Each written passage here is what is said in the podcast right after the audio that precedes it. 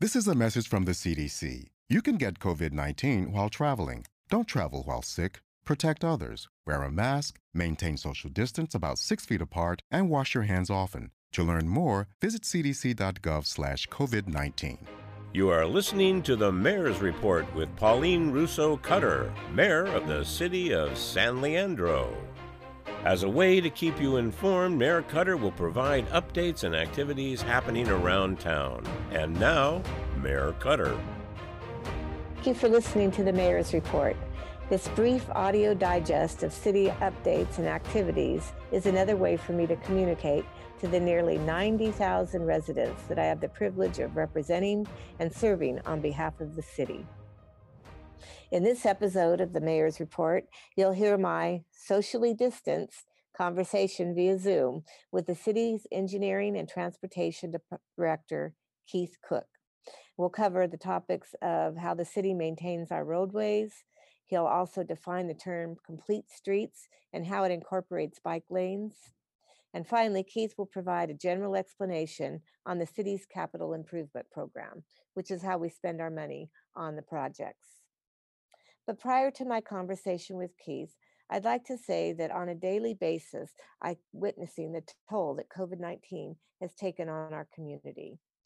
This virus has affected every resident through either health issues to themselves, friends, or loved ones, economic hardships, educational losses, or relationship separations. As of this recording, 1,760 San Leandro residents have tested positive for the virus, and of those, some have died. Months of shutdowns are taxing on our community, and I know that firsthand. However, we need to continue to adhere to the CDC and state guidelines. Let us not tire in the well doing. Vaccines are on the way, and together we will beat this virus, but we need to do it together. So let's continue to stay safe. Hey, now let's begin with my conversation with Keith Cook. I'm joined on the Mayor's Report today with Keith Cook, who's our Director of Engineering and Transportation Department. Welcome, Keith. Well, thank you, Mayor, for having me on your report. Uh, it's good to be here. My pleasure. Um, so, Keith, can you tell our listeners a little bit about yourself? Um, maybe how long you've lived in the city, what prompted you to work at the public sector, and are you a Bay Area native? Well, Mayor, I actually grew up in the Sacramento area, and I came to the East Bay in 1983 to attend graduate school at the UC Berkeley. And I've lived in Oakland or San Leandro ever since. You know, I started with the city in the engineering and transportation department 26 years ago, uh, in September 1994. The wow. time flies by. And, you know, this was just before the city reconstructed the city hall and my first cubicle was in the basement of the old city hall, which was actually the jail. You know, prior to joining the city, uh, I worked for a consulting engineering firm. And there you know, I interfaced with other cities and public agencies. And that's when I got an inkling that I wanted to be in public service. You know, although I did, you know, projects all over the Bay Area and even the United States, I was kind of missing the feeling of ownership that happens when you live with the work you have completed, like what happens in a city. You know, when you live in, in the place that you work as a civil engineer, you get to experience firsthand the work that you've done and you better understand what is needed to make things better because you know you have to live with it every day. Right so that's I'm, how i got here. and i'm sure your neighbors remind you because they're oh. living with it every day too so oh that's, yes. that's a great story. Thank you um, so, on to some other questions. Uh, one thing that's on everybody's mind right now is COVID 19. And so, how has COVID 19 changed the daily operations of your department? Wow, yeah, this is definitely one of those uh, unique times in our lives. And, and probably the biggest change to our daily operations, you know, as a result of COVID 19 is that all our staff is all working remotely from home and you know we have to communicate primarily through electronic means you know rather than face to face you know so that that's been challenging however you know I'm, I'm really quite proud of how well our teams have adapted to keeping the operations of the department and services to the city going So it, it's been tough and quite the steep learning curve, but I think everyone has learned something that will be, you know, beneficial for the future. Okay, thank you. Yeah, I mean, it's really the difference of um, working from home, offline with all the administrative things you need to do, and then actually the hands-on shovel in the ground things that are the result of the work that you do. So you're really uh, supposed to be in two places at once. So thanks for being so nimble. So that um, brings up the question you're working from home doing your administrative things, but really um, the work that you do is actually shovels in the ground and so forth. So, my next question would probably be um, How does the city maintain our streets, i.e., the pothole repair, light signal maintenance, and um, with all that work you're doing, how should a resident help being the eyes on the ground and report pothole or malfunctioning traffic signal lights? Well, thank you, Mayor, for for asking that question. You know, uh, you know, roads are and road maintenance is very dear to my heart. And and you know, that's because, you know, when when actually when we open our front door and, you know, head off to work, whether, you know, whether we're driving or biking or, or walking to the bus stop, you know, you know, people are really dependent on safe and reliable, you know, local streets and roads. And so that's one of our main focuses you know i always uh, roads and bridges are like our cars and or, or houses you know if you don't take care of them with regular maintenance and repairs you either have to spend more money to fix larger problems or you end up having to buy a new one. And and worse yet deferred road maintenance like deferred house or car maintenance could literally put you and your family or others at grave risk. So i mean it, it's a big challenge and we unfortunately have $185 million maintenance backlog for our streets. So you can see that the challenge is dire. Um, and we, we actually need about $10.5 million a year just to prevent the backlog from growing. And we really would need $23 million a year for at least 10 years if we wanted to improve our roads to a state of good repair. But fortunately, we've been um, fortunate for the last four years to have uh, the $10 million available through a grant through Measure BB, uh, the sales tax measure that's through the Alameda County Transportation uh, Commission that uh, you sit on, and we're so thankful about. You know, but unfortunately, that's only a $30 million grant. So we're still, uh, you know, a little bit behind, and we'll have expended all of that $30 million in two years. And so right now we, we basically only have half of what is needed to keep our streets just in their current condition. And uh, you know, eh, on the on the uh, on the street level, you know, street maintenance is a team effort with uh, Public Works Services. And Public Works Services takes care of our immediate needs like potholes and the store and the and the sort. In fact, if um, someone identifies a pothole for repair, they can report it through the MySL application. And the um, MySL is found on the homepage of the city website in the services section. And residents can also contact Public Works uh, directly by phone to report pothole or roadway issues by calling 577 3440. So, uh, as we go through this process of maintaining our roads, the engineering department uh, really plans and implements the larger projects that use outside contractors to complete the work. Uh, we complete a planning process using pavement management software and complete street guidelines for each major rehabilitation project where we match the right pavement treatment to maximize the improvement of our streets and appropriately accommodate all users. So that's kind of our process in the high level, high level way. So when residents are looking outside their home or if they're driving and they notice a pothole, they pothole, they can go to the MySL app either on our website or they can put it right on their smartphone to um, tell maintenance where that pothole is and then help get some service for it. So thanks. But one thing I heard you mention was the term complete streets. Um, it sounds like a contemporary municipal term. Um, really, what's it mean for the person, average person on the ground? Oh, that yes, that is um, probably um, one of the big biggest changes in um, our design process has been implementing complete streets. And uh, used to be, you know, you would just design roads for cars.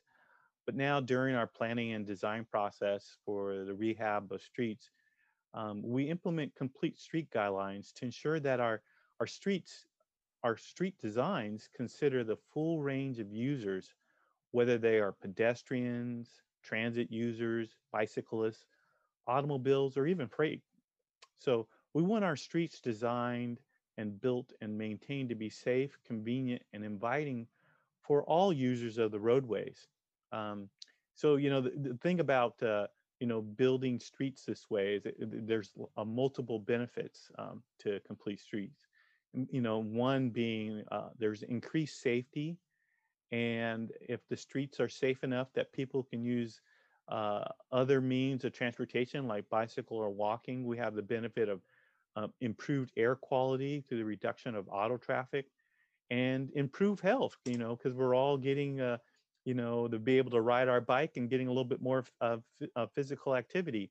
And then in the long run, we'll see uh, greater cost effectiveness because actually the roads will last a lot longer. You know, yeah. I, oh yeah, I want to point out a, a good example, Mayor, is our our, re, our recent discussion during the facilities committee about uh, Fairmont Drive and Hesperian Avenue. Um, we've uh, recently completed uh, some complete street some design analysis there. And because those streets are due for maintenance, you know, as part of that, that planning work, we've identified that we can improve these roadways for bicyclists by adding class four protected bicycle lanes uh, in, in, an effort to make these busy streets really accessible to bicycle riders of all levels and abilities and, and and one of the you know the boons to all that we actually also received a grant from the bay area air quality management district to help implement uh, the fairmont drive class four bicycle lanes um, and, and that's due to the opportunity that uh, of the ability to reduce greenhouse gas emissions if we we all start riding bikes and uh, even electric bikes um, uh, you know to uh, uh, get around. And um, you know, I just want to point out some of the some added bonus was that we just received a grant from the Alameda County uh, Transportation Commission uh, to improve pedestrian safety on on some of our roadways by the addition of rectangular rapid flashing beacons um, for several locations around the city. So, uh, yeah, you know, the, these are um, uh, really ex exciting times in terms of how we kind of change um, what our streets are doing and how we're really trying to, you know, design for all the various users. Right. Um, in addition to sitting on the ACTC board, um, I also am on the BACMA board, the Bay Area Air Quality. And it is no secret that our discussions so much are revolving around how do we make a multimodal city in that um, you know, we need to plan as we're planning for more housing, plan to how we're going to distribute that traffic flow. And it doesn't necessarily mean it's going to be with cars. And so we have bike lanes coming in. We also are looking at different transit corridors. Uh, right now, they're studying the uh, East 14th corridor because it goes all the way down to you know San Jose. So how we can most efficiently um, move the most amount of people, you know, in, in the least amount of pollution to our cities. So something that we're you're constantly planning for today and but you're really planning for the future too. So thank you and um, your department is mm. probably number one in that. Um, so when we talk about uh, all these different plans we have, some where the money the money has to come from somewhere and so what we do is have a capital improvement program or a cip program and can you tell me a, bit, a little bit about that and the city, how we go about putting things on this list and then picking those items? Yeah, I like to um, uh, compare the capital improvement program. It's it's like a a giant to-do list of all the things that we need to maintain or repair, uh, or that we want as new for our city. You know, so it's like your your your home to your home to-do list you have some of the same things. You need a new roof, you need to paint, or you want a new car. Um, those are, are are are similar, you know, in nature to you know, like if you want to put in a new bathroom, and, and we have to put in new bathrooms as well. Those are the things that show up on our our, our CIP list. Um, and, and like you do at home, um, you know, part of that process is all about, you know, prioritizing uh, those projects uh, for implementation in our budgeting process. I mean, we all have a budget and we all have a certain amount of dollars. So you have to figure out, you know, what is the most important thing and uh, make sure you allocate funds to that. It's like, you know, if you got a hole in your roof, you may possibly put off uh, getting that uh, new shiny uh, uh TV until you get your roof fixed. So um, we go through a process of uh, identifying current maintenance needs and using kind of a fix it first philosophy, and then uh, reviewing maintenance backlogs. And then we also have to respond to regulatory requirements. And then we're always meeting the changing needs of our community and implementing the city goals that the, the council has uh, de, you know defined. And so, gosh, the, the CIP can cover a broad range of categories of projects, uh, you know, and they include uh, bicycle and pedestrian projects, uh, building projects like libraries, um, parks and and uh, park equipment. You know, most definitely, uh, you know, street pavement work we put in a special category, uh, traffic safety, because um, protecting the health and safety of our residents is a is a is a top priority, and that includes also our sewer and storm uh, utilities. So, you know, I, I've been working on this process for a while, and as an engineer, I think we have a a fairly robust process that helps uh, us identify our highest needs and prioritize our limited resources. You know, we go through a process where we score our projects based upon eight factors, you know, such as uh, liability, risk, public health and safety, uh, the population that the project serves, and you know, the, you know, the fiscal impact and several others. And then we we add weighting factors to represent the city council goals and priorities, and then that actually helps us um, put together a priority list for the city for our our CIP. Um, and so it, it, you know it, it, it moves along through the budgeting uh, process and then based upon our available funds um, you know we we uh, we try to uh, take care of the projects in those priority um, orders. And all of that is using uh, the input of our you know san leandro residents. In fact we have a a long running survey uh, of what's important to san leandro. And uh, I like to always say that year after year, uh, roadway pavement and bike and pedestrian facilities rank super high on the list. So um, I, I, you know, that the capital improvement process is an important process. I think we do, you know, every, uh, you know, budget uh, uh, period. So um, we'll, we'll continue to keep that going. Yeah, thank you. You know, I know when I first came on the council, um, it was a different way, kind of more hit or miss way. And I think that your department's really honed in on a more um, efficient way to do it, you know, by getting weighting is it by a school? Is it, you know, causing problems? What kind of safety issues and all that? So, really a good way to look at it. And then there's logic behind all of our decisions, which decisions made on facts, you know, are hard to argue. So, yep. um, with that, I, I want to thank you. And just thank you for this interview and wondering if there's any other thoughts you have or comments you want to make before we bring our interview to a close. Well, I want to uh, thank you, Mayor, for allowing me to be able to chat with you for a little bit. Um, I, I, I, definitely, you know, uh, uh, you know, really, uh, you know, thankful that you know through this uh, this last year has been challenging, um, but on the whole, I think our engineering and transportation department has really stepped up to meet these challenges head on. And in the end, we'll come out stronger and smarter for it. So I'm really thankful to be able to work with such a thoughtful and dedicated team in my in our department. And so, uh, you know, I just uh, you know just expressing my thanks for for all the folks that you know work with with uh, with me and uh, and our and our team's dedication to the city of San Leandro. So thank you.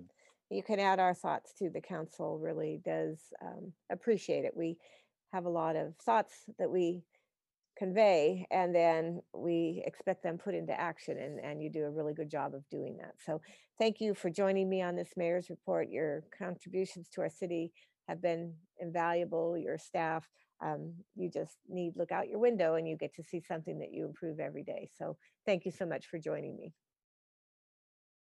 I hope that the updates on this mayor's report provided insight to you on the various activities within the city.